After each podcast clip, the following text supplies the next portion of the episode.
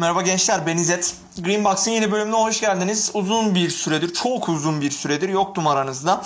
Ee, evet patron da yakında beni kesmesin diye aslında bir bölüm yapayım dedim. Oscar heyecanı devam ediyorken ya milletler zaten yaptı birçok kişiden duydunuz dinlediniz. Herkes kendine göre adaylarını belirledi, anlattı, etti.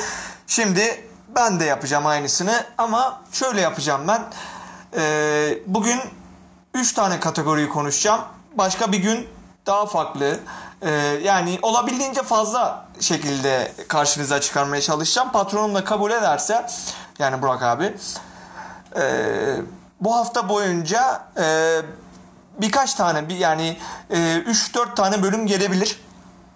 Ve oralarda ben Oscar'ı değerlendir yani kendimce adayları değerlendireceğim açıkçası. İsterseniz en fazla konuşulan adaylıklardan olan en iyi filmden başlayalım. Ee, önce adayları bir hatırlayalım. Ford v Ferrari, The Irishman, Jojo Rabbit, Joker, Little Woman, Marriage Story, 1917, Once Upon a Time in Hollywood e, ve Parasite.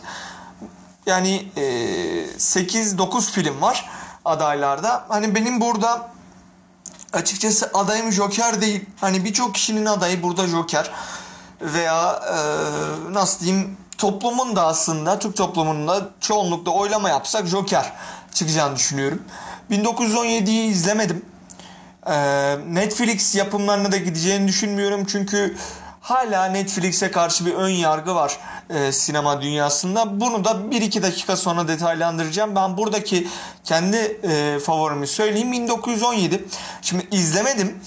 Ee, ama hani e, Golden Globe aldı film. E, büyük bir hype'la geliyor. E, önemli adaylardan birisi olacağını düşünüyorum. 1917 alamazsa Joker alır diye tahmin ediyorum. O da olmazsa Ford v Ferrari'ye verirler gibime geliyor ama buradaki en önemli aday benim adıma 1917. E, çünkü böyle filmlerde e, aday olmak çok zor çok fazla sevdirecek yanı yok genelde e, böyle savaş e, kökenli, savaş anlatan, savaş konulu filmlerin kendini çok fazla sevdirecek yanı olmuyor genelde akademi. Ancak 1917 Golden Globe aldı. Şimdi de e, Oscar'da ciddi adaylardan birisi. Ben onun kazanacağını düşünüyorum. Tabi izledikten sonra filmle ilgili daha fazla detay verebilirim. Bu arada burada değinmek istediğim bir diğer noktada Parasite hani uluslararası bir e, yapımın aslında hani Amerika çıkışlı olmayan ya da İngiltere varsayalım ki Hollywood çıkışlı olmayan filmlerden yani.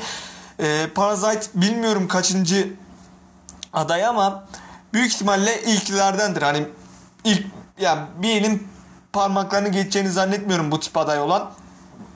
Hollywood dışı Oscar'a aday olan pardon bu arada. Yine pardon. iki defa oldu. Kusura bakmayın.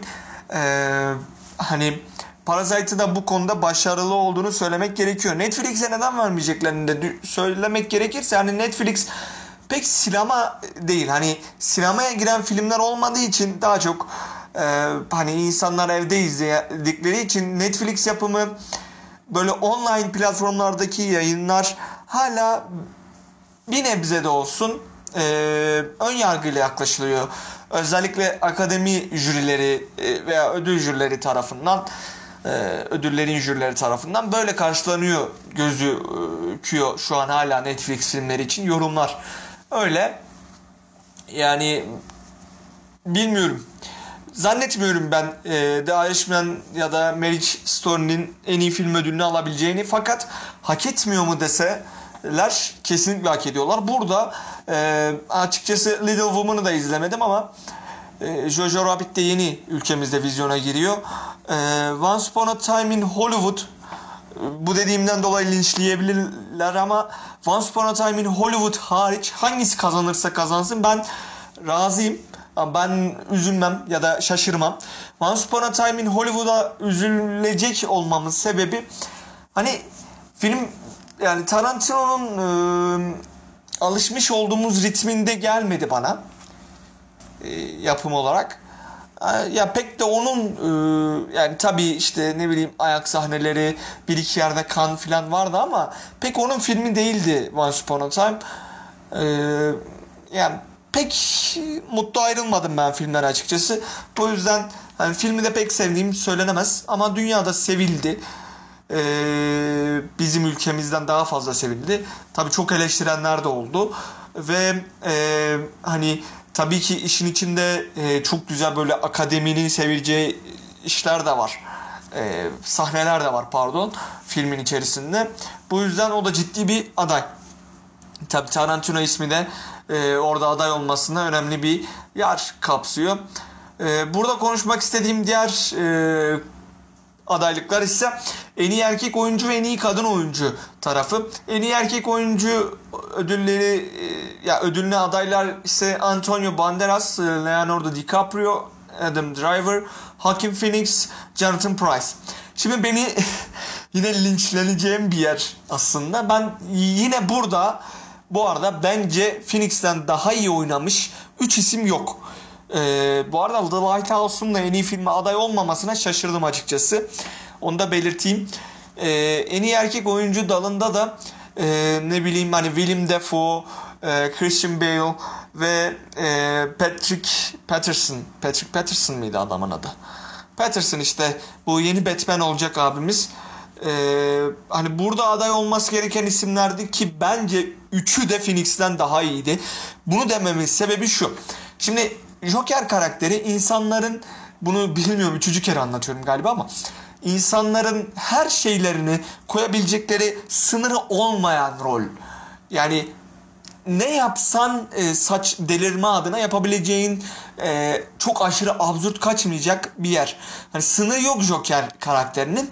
Bu da hani bir oyuncunun eline sonsuz e, bir içerik vermişsin.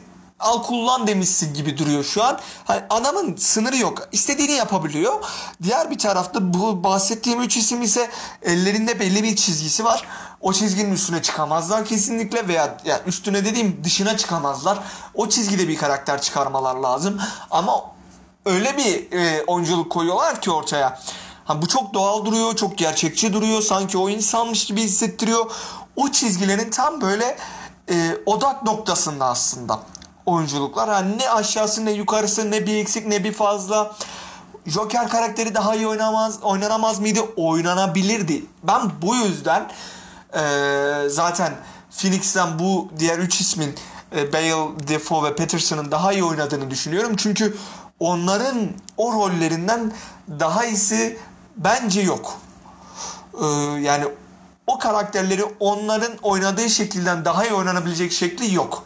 Bu yüzden ben bu oyuncuyu da Phoenix'ten daha iyi olduğunu düşünüyorum. Ancak buradaki e, adaylar içerisinde Phoenix'in en kuvvetli olduğunu düşünüyorum. En muhtemel yani %70 oranında Phoenix kazanacaktır. %30 oranında Adam Driver alacaktır ödülü diye düşünüyorum açıkçası. Gelelim en iyi kadın oyuncu ödülüne. Ee, Cynthia Erivo, Erivo nasıl oturuluyor, okunuyor bilmiyorum. Oturuluyor ne ya? Okunuyor bilmiyorum ama Scarlett Johansson, e, Saoirse Ronan yine nasıl okunduğunu bilmiyorum. Charlize Theron, Renée Renée Zellweger, Zellweger. İsimleri okumakta pek başarılı değilim buradakileri ki zaten zor okunuyorlar. Ee, burada hani e, Johansson ya da Zellweger alır diye tahmin ediyorum. Zellweger zaten Golden Globe'u aldı. E, ikisinin de alacağını şaşırmazlar. E, Bombshell'i izlemedim o yüzden ya Little Woman'ı da Harriet'ı da izlemedim. Diğer üç oyuncunun performanslarını bilmiyorum. Ancak benim buradaki favorim Zellweger. Judy'yi de izlemedim. Sadece Golden Globe aldığı için şu an böyle bir favori de söylüyorum. Yani e, Johansson'un Merit Store'daki performansının üstüne Golden Globe aldıysa e, burada da Oscar'ın en ciddi adayı olduğunu düşünüyorum Zellweger'ın.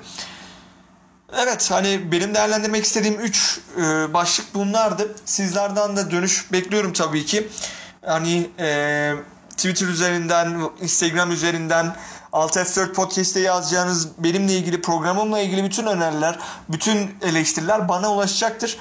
Ee, bu konuda e, merakınız olmasın. Lütfen iletin. Ben de daha iyiye gitmek istiyorum tabii ki. Ee, sizlerin geri dönüşleriyle ben bir adım atabilirim, bir aşama kaydedebilirim kendi adıma. Daha iyiye gidebilirim en azından. Bu yüzden benim için çok önemli geri dönüşleriniz. Ee, ya Alt F4 Podcast'in Instagram adresi var mı da demeyin lütfen. Ya diyor musunuz onu da bilmiyorum ama Alt F4 Podcast'in Instagram adresi de var. e, Twitter'dan daha az aktif olsak da orası da var.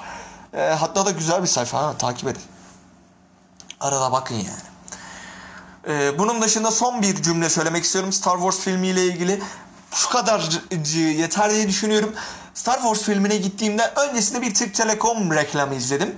Türk Telekom şirketinin yapmış olduğu reklamın totali diyelim ki bir buçuk dakika olsun.